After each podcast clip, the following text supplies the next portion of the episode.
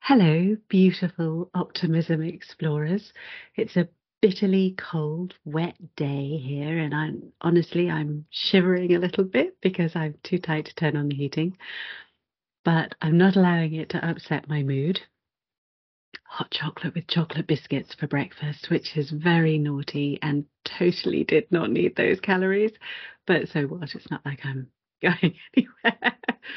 Nobody's going to see me except you, and you know, you can't see below about here. Today, I want to talk about common sense. Oh, things get more exciting by the minute. I know it sounds not very fun, but I think it's the most important thing. In my pursuit of optimism, I frequently found myself accused of lacking optimism, mostly when I'm applying common sense to a particularly emotive subject. It's kind of ironic, as I believe it is the decline of common sense which has been the biggest lightning strike to my own optimism. It's as if the very act of questioning the intricacies of narratives that have become part of our daily lives is somehow perceived as pessimism or some other kind of ism.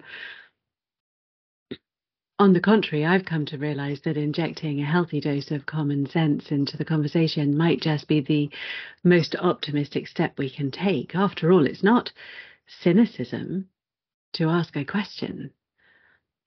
It's a quest for clarity in a world where those wanting power and control are thriving on confusion. I'm not a brilliant mind, a huge brain of academia. I'm a reasonably bright individual with an abundance of common sense. That is my one and only very boring talent. My superpower, I like to think of it. At its very essence, optimism for me is the difference between trying and not. It's not all hearts and flowers and unicorns. It's not being permanently cheerful and positively peppy about everything, as some many seem to expect. It's it's just not giving up. It was Andy Dufresne in The Shawshank Redemption who said it best. Um, he said, I guess it comes down to a simple choice, really get busy living or get busy dying obviously he delivered it much better because he's a brilliant actor and I'm not not one of my talents. In today's world, it's becoming increasing, increasingly apparent that common sense, our once staunch companion of ordinary decision making, is in danger of extinction. For the past two decades, we've been on an information overload. Simplicity is now viewed as too simple, and pragmatism as unfeeling. Efficiency is often overshadowed by elaborate, meaningless, circuitous narratives, and the consequences are frustratingly frustrating, frust, frustration, costly, and as is regularly now plain to anyone who can see, really emotionally damaging. In fact, I'm often accused of being cold or unfeeling because I don't allow emotion to rule my life. Bad things happen, hearts get broken, wars rage, people get sick. Pain is a part of life. Instead, my approach is to work the problem, work on the things I can do something about, and put aside the things I can't because I don't have the time to worry about them. I'm someone who tends to put those things in a box on a shelf in my mind to look at later when I have the time to face it properly. And I do, I do face it. I don't leave it sitting there and never address it, but you know, it's got to wait its time. Common sense, historically, our trusted compass for navigating life's complexities, seems to have been replaced by a rather unhelpful obsession with feelings and in the process, some are struggling to make even straightforward decisions. They get so lost in how they feel, or importantly, how others make them feel, even if the other people don't even know they exist. Everything else is obscured. We've even seen it in the House of Commons. Politicians screaming at each other across the House in tears in some cases. It used to be that you could understand a candidate's platform based on a few key points. Political discourse was based on policy. Now it's become an exercise in emotionally driven PR, spin, and of course, purity. One must sell the illusion of a pure heart and clean living, which is one reason I could never go into politics. You must be emotionally in touch with the public, be able to empathize through personal experience with the man on the street.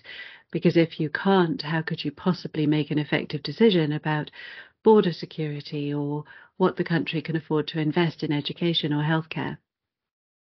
Spin any narrative that emotionally buys the vote.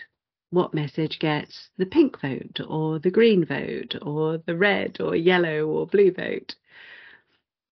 However, because many of those narratives are based on a specific group's feelings, they often contradict each other and it leaves people scratching their heads wondering if they're missing something vital or if there's any actual substance behind the words at all. In the realm of technology and services, complexity reigns supreme. Think about the last time you tried to understand your mobile phone or energy bill or navigate an automated customer service line. It's as if they're designed to frustrate and bewilder, leaving you with a growing sense of helplessness.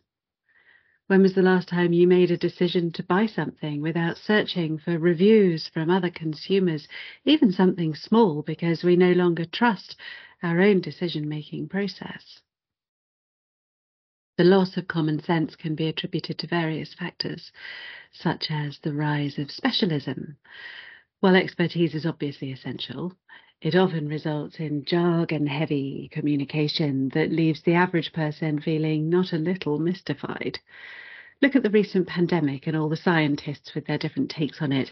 Our governments could shape the narrative to be as complex as possible, based, of course, in science emotionally manipulating the population, making them more afraid and therefore more biddable. You can then give them a strapline of easy instructions to which your aim is that they breathe a sigh of relief and become deliciously compliant.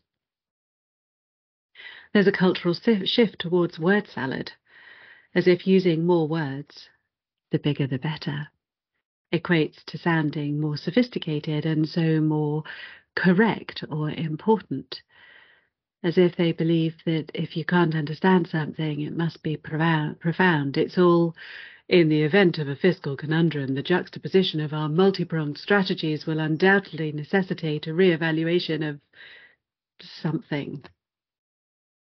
The current top of the leaderboard for word salad is definitely Vice President of the United States, Kamala Harris. If there were a category for it, the woman could be an Olympian. And of course, lest we forget, there's poor leadership. Those in senior positions who have no true understanding of either administration or the abilities of the technology they have under their management. I've seen it so many times arrogance and lack of knowledge, the ridiculous belief that complexity equals sophistication, leading to the development of solutions that are unnecessarily intricate, hugely expensive, and often ineffective. Take healthcare. The waste in the UK's NHS budgets is insane. NHS commissioning, purchasing, investment in staff to deliver areas such as EDI or sustainability or other such areas that have nothing to do with actual healthcare, rather than doctors, nurses, and the best treatments. A lack of investment in preventative medicine. When you peel back the layers of complexity, it becomes clear that the substance of the system is not focused on the patients, but rather on the endless administrative layers and exorbitant budgets. Or consider the financial industry, where the basic act of opening a bank account can involve a dizzying array of fees, terms, and conditions that would baffle a seasoned lawyer. The once straightforward process of managing your finances with the support of those with the expertise, has become a labyrinth full of oubliettes, trapdoors, and definitely a bog of eternal stench. If you know, you know. Designed to extract hidden fees and obscure the true profit driven cost of banking services. Even education, our young people are dragged through a confounding curriculum with ever changing grading systems and over testing. But the basics of things like the three R's or discipline, of critical thinking, problem solving, resilience building, or even enthusiasm for the future of our country and encouraging ambition are almost non existent. And don't even get me started on online agreements, terms and conditions, cookies, and privacy policies. How many users actually read anything they agree to online? It's like deciphering ancient hieroglyphics. And yet, each time we agree, we sign our, away our rights to our data. Meta Sorry, that was naughty. we like to believe we're free, but the truth is we're being we've been plunged so deep into the spiraling abyss of customer service centres, tech support helplines, and small print that we don't know what way is up anymore. And we mustn't forget all the isms. Allowing our emotions to override base reality is not good for humanity. Our emotions are powerful and volatile. You see it in those lacking control over their feelings, allowing anger, hate, fear, even love to override their responses to those around them. The instability is starting to show. The mental health crisis across the West, particularly, is immense. And you don't have to look far. Just put out a post on any remotely controversial subject, and it won't matter what stance you take. You'll get a wildly over emotional and extreme response because people are falling apart under the weight of this explosion of emotions taking over, with the loss of the framework of common sense to manage it. I poke the bear sometimes, posting things that are controversial, often unintentionally. I said something nice about Elon Musk yesterday and got a shot across my bow of bootlicker with relish. The smallest things will elicit a response from the unstable. It seems almost impossible to combat, doesn't it? But it's not. Common sense is the light at the end of the tunnel, the voice of reason that cuts through this emotional and irrational fog with direct language and puts people first. Injecting common sense into this absurdity is not just an option, it's the only genuine path to restoration of optimism. It's the belief that we can return to a world where reason triumphs, where the average person doesn't need a law degree to open a bank account or log on to a website. It's the realization that we can streamline life and make the world more accessible and equitable, where hard work and dedication are the drivers to success and lazy entitlement is the fast track to failure, where investing in your community is its own reward and efforts to damage it will be penalized. Why do you think there are so many people looking to escape, struggling with everyday life, avoiding vital parts of the human experience, such as parenthood, wanting off the grid? It's because this is all just too hard. I used to work for a military charity supporting wounded veterans into education and employment on transition from the military, or sometimes afterwards. I asked a client with PTSD once how he had ended up homeless. He said he'd been trained to pitch his tent, that it was second nature, but that the processes to access housing, the forms, the paperwork, the finances was more than he could cope with at the time, and it was easier for him to just dig in. When we inject common sense back into our lives, we opt for people, for transparency. We choose systems and narratives that can be understood by the average person. We regain control and empower ourselves as individuals. The path to this brighter future starts with each of us demanding common sense from the systems and institutions that shape our lives. Our leaders need to take a stronger line on clearing the bureaucracy. We must challenge the needless complexity and ask for straightforward explanations. Reject those who craft ridiculous narratives and pigeonhole us by the genetic fact of what we are rather than who we are as individuals and what we bring to the table. Common sense should be the guiding principle, not an afterthought. True innovation lies in making life more accessible. It's not just a quaint relic of the past, it's the cornerstone of a more optimistic future. It's a reminder that our substance is in more than just our feelings and certainly in more than our rights. It's in our responsibilities to ourselves, to our families, to our communities.